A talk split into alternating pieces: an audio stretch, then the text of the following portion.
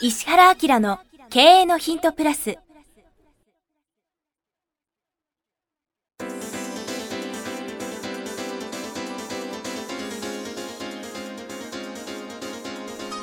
ポッドキャスト石原明の経営のヒントプラスは、勝てるビジネスモデルや売れる仕組みの作り方、経営者や起業家が持っておくべき能力とその磨き方、リーダーの育成や強い組織の作り方などについて、経営コンサルタントの石原明がリスナーの皆様からのご質問に直接お答えする形でお伝えしていく番組です。企業を継続発展させるためのノウハウを提供する日本経営教育研究所がお届けいたします。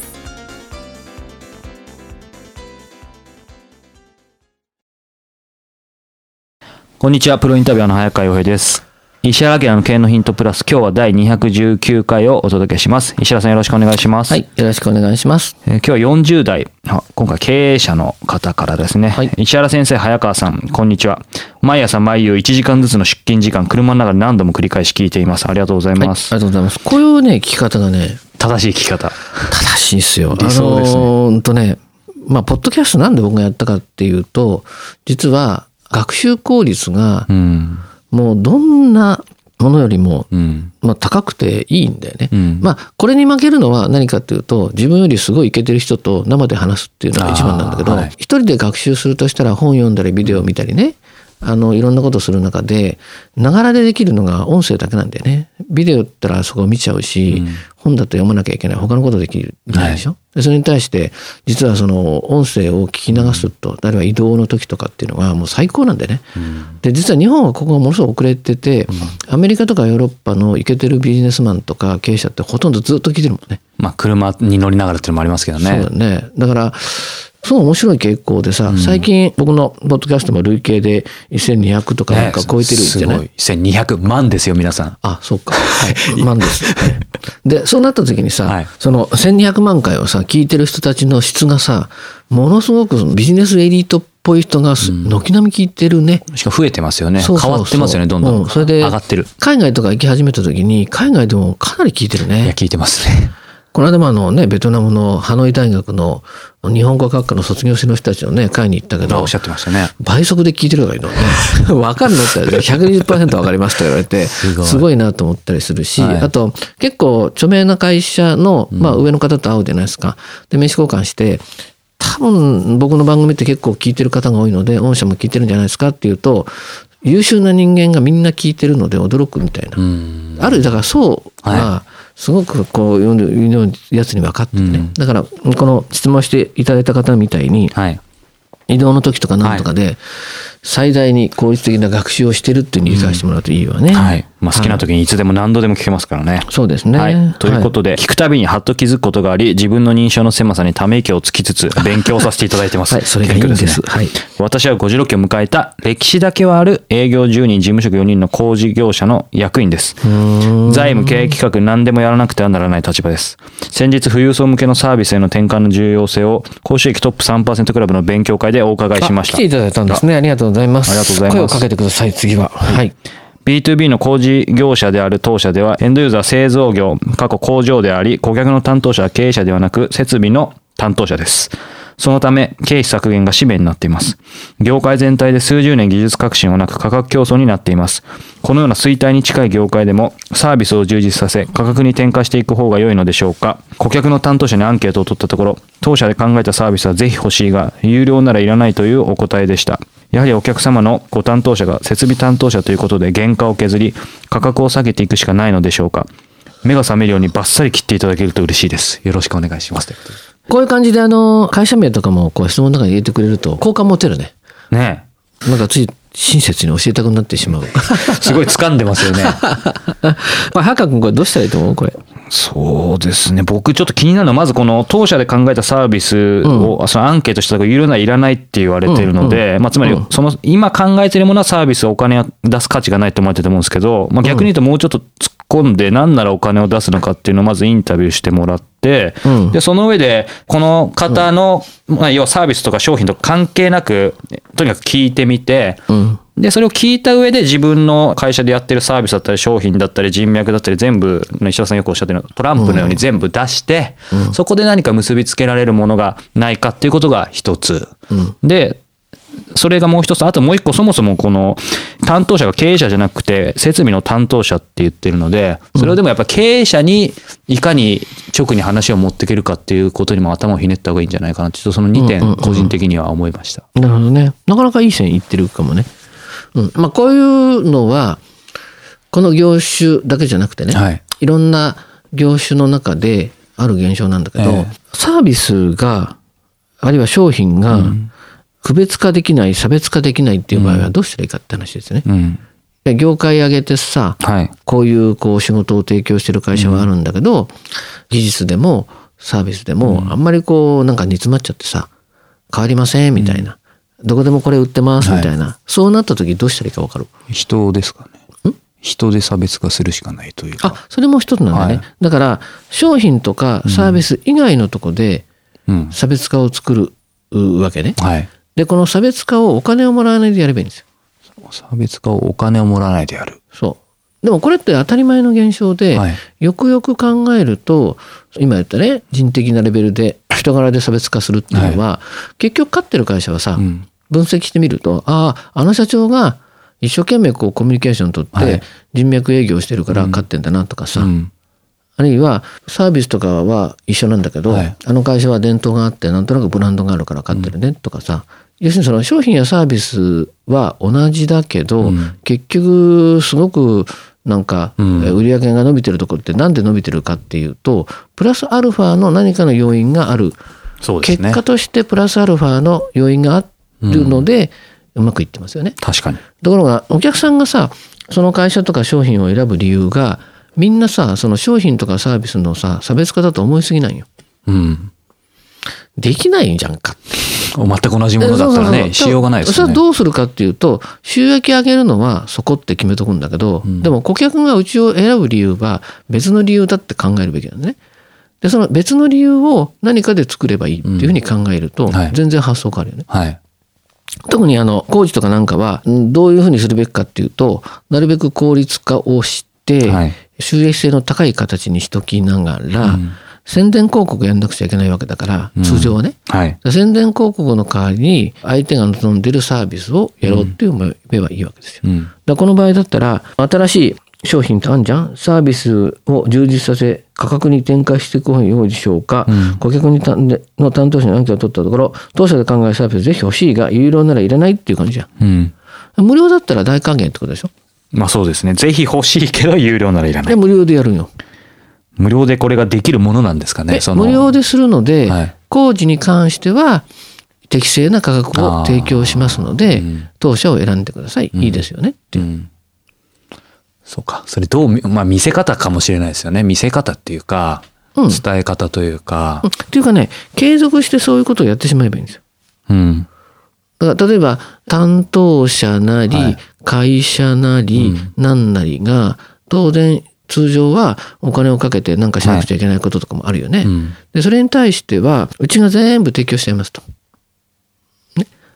であなるほど、ねうん、あの収益上げるところに関してはいいです、はい、無料だからだけど、うん、ここはうちの本業なんで、うん、こういうものが発生したときは、うん、それは当社にしてくださいねっていう風な形にして、うん、どんどんどんどん相手に、まあ、恩を売っていっちゃうっていうかさ、はいうん、相手が頑張んなくてもお金使わなくても、うん、OK なものをどんどんどんどん提供していっちゃう、うんうんうんうん、いやもしあの人脈営業ができて人脈でね、はい、それもそうなんだよねいろんな人紹介したり、うん、いろんな取引先を紹介したりとか、はい、なんかプラスアルファになる人、うん、なんか、えーと、相手の要望でこういう人間がいるんだけど採用できないかなって言った時に採用してくれて、うん、採用の間口になってくれて、うん、プラスを発生させればいいじゃんって、うん、これタダで、はい、だから発想の転換うん、要するに、えっと、差別化できない商品やサービスの場合は何かで差別化するしかなくて、うんうん、みんなそこを、まあ、もっと掘り下げて何かしようとするから、うん、おかしなことが起きて行き詰まっちゃうわけだ、うん、だからキャッシュポイントっていうんでね、うん、お金は稼ぐのはそこですよと、うん、だけど相手の会社が悩んでることがいっぱいあるとしたら、うん、そこに対してタダでやってあげればいいんだよ、うん、これをね、ビジネス循環だから、うん、そこも新しくなんかして新しいサービス商品作ってって言った時にこれ絶対負ける。なんでかって言ったら他がそういうサービスをもう何十年もやってるから、うんうん、唯一勝つ方法は安い金額もしくはほぼタダで、まあタダのがいいね。その辺の会社のサービスとほぼ同じようなものをやっちゃえばいいわけ、うん、でも他の会社はそれで本業で生きてるでしょ、うん、それで生きていくしかないんだけど、工場っていう設備とかね、はい、そういうものってほぼ循環型だから、うん、安くなっていくとは言いながらもあるわけじゃん、うん、でここで営業経費かけるんだったら絶対にタダで何かした方に営業経費かけるっていうのを考えて、うん、ビジネスを二層構造化なんかしちゃってもいいよ、うんうんうんうん、これちょっとこの会社の内情が分かんないんですけど、本当にその、まあ、全くかけられないってことないでしょうけど、その営業経費がかけられない場合ってどうしたらいいんですか。いやいやそんなあの大丈夫だってタダだから、うん、お金取りながらやるって考えると相当なクオリティとかさ、はい、が必要なんだけど、うん、タダでやるったら相手は感謝するだけだから、うん、そうですね、うん、だからそこでずっと得点積んじゃうの。例えば、うん、工場の設備投資がさんねんにいっかいとかにねんにいっかいさんねんにいっかいだとすると、えー、にねんにいっかいさんねんにいっかいしか接触しない人になるよね、うんうん、それに対してただのサービスを毎月毎月とかにかげつにいっかいずっと積み重ねてると、うん、で値段的には大丈夫ですって、うん、適正な見積もり取ってくださいって、うん、ほぼそこと合わせますよってやったらどうなる。いやもうそこから離れられなくなっちゃうね、みんな、うん、でなおかつそのタダのサービスをもっともっともっといろんなことしてあげて、うん、例えばいろんな会社に入り口はタダでやってねって、はい、でそれ以降もし相手と仲良くなったら交渉して値段取っていいよ、うん、でも僕自分窓口でやってあげるって言ってごこもろっこ持ってったらどうなる、うん、そうですね、うん、だから要するにその商品やサービスで差別化できないところにまたそこで入っていこうとすると、うん、もうなんかおかしなことになるわけで、どんどんねあのコストも削ってって質を上げるみたいなやつはもうどんどん苦しくなりますよね。そうそうそうそう、だからそこを最終的な着地点としてあのお金もらわないでサービスすれば、うん、みんな落ちてくるよね、うんうん、なんかそんなような発想でこれ切り替えてくれればいいんだけどな。今頭使えばいろいろ無料でもね、そんな赤字にならずにというか圧迫せずにできることっていっぱいありそうですよね。そうそう。だから何か、まあ、もし個性で差別化するとかね、うん、なんかなんだろういろんなものがあるんであればそっち行った方がいいけど、はい、でも割と皆さんの発想が、まあ、経営者の人みんなそうなんだけど、うん、本業って何っていうのとさ、うん、どこでお金儲けなきゃいけないのっていうのとさ、うん、変な枠作っちゃって、うん、よく分かんないことやるんだよね、うんでも結構目から鱗ですね。よくそのね、価格は下げずに価値を上げろっていう言葉は結構みんな知ってますけど、ああああでも今の石原さんのお話はそこから多分一歩進んでると思うんですよね。価格を下げずに価値を上げろっていうと、その商品の中で価値をどう上げればいいか伝え方、うん、無理です。無理なものもありますよね。限界超えてます。人は死んじゃいますのことやってね。そもそも次、うん、他で何か無料でできることがってことですよね。うん、そうそう。うんはい。ということで、今日も深いお話をありがとうございました。また次回もよろしくお願いします。はい。よろしくお願いします。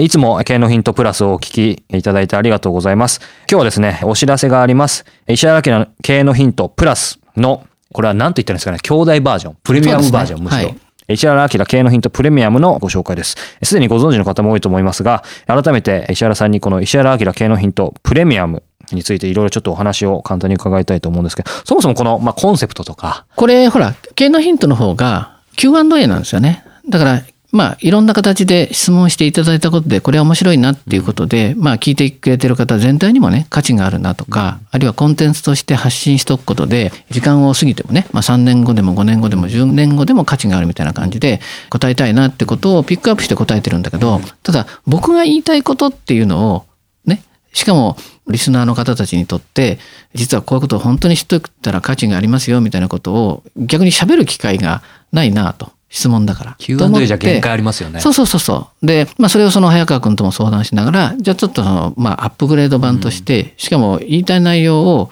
もうしっかり伝わるぐらいっていうことで、まあメインコンテンツがよんじゅっぷんだもんね。うん、で、まあそういう意味では、これを喋りたいですみたいなことを配信し始めて、うん、もうこれが何回ぐらいだっけ？もうさんじゅっかい以上やってますね。ですよね。だからコンサルタントとして最近非常に面白いなと思ってる、うん、僕のコンサルタントの目で見た企業とか、うん、あるいはその個人でも面白い取り組みとか、これってマーケットに訴求するよねみたいなね、うん、ことを話すのが注目の企業とビジネスモデルですね、うん、あとやっぱり本はすごくいいものがあるじゃないですか、うん、なんでおすすめ本っていうのを、うん、僕なりにこの本はなんでおすすめなのみたいな、うん過去にあの絶版になってしまった本を紹介して、うん、絶版マーケットですっげえ金額になっちゃったと思いましたけどそうですね、はい、そんなのも含めて、うん、最近ってね実は本ってみんなネットで買っちゃうんですよ。でネットで買うのはいいんだけど、知ってる本を買うわけですね。だから知識の深掘りはできるかもしれないけど、やっぱり本はどっちかっていうとさ、書店で買ったりしよね、うん、わーっと見渡しながら本が自分を読んでるみたいな感じで、違う分野とか全く読まない領域のことにもちょっと刺激してあげたいなみたいなことも含めて、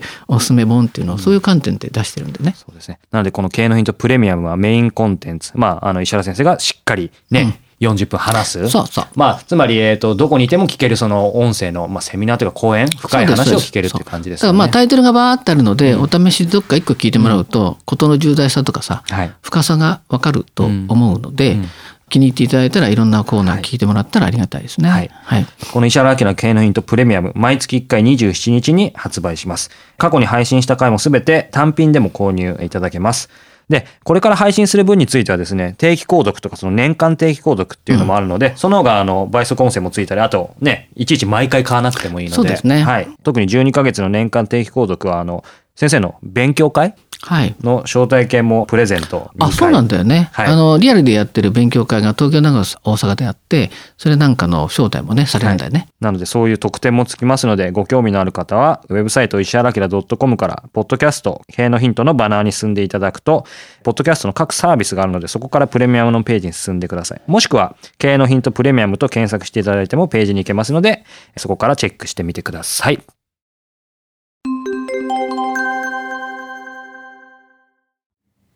番組よりお知らせがございます。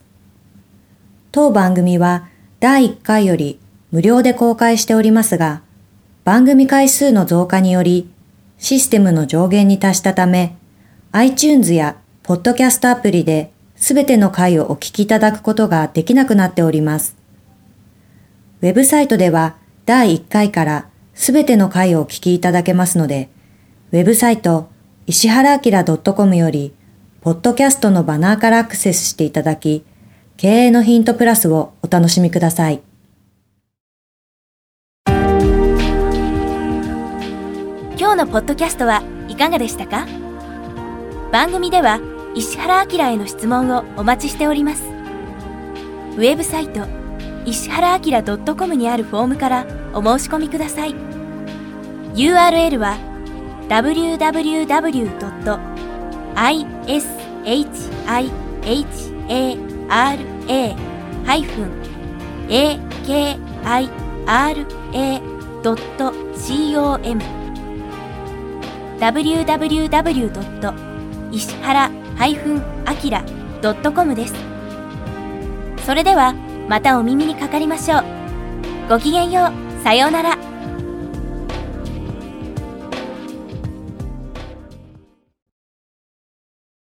この番組は、提供、日本経営教育研究所、プロデュース、菊田須早川洋平、制作協力、若菜はじめ、ナレーション、岩山千尋によりお送りいたしました。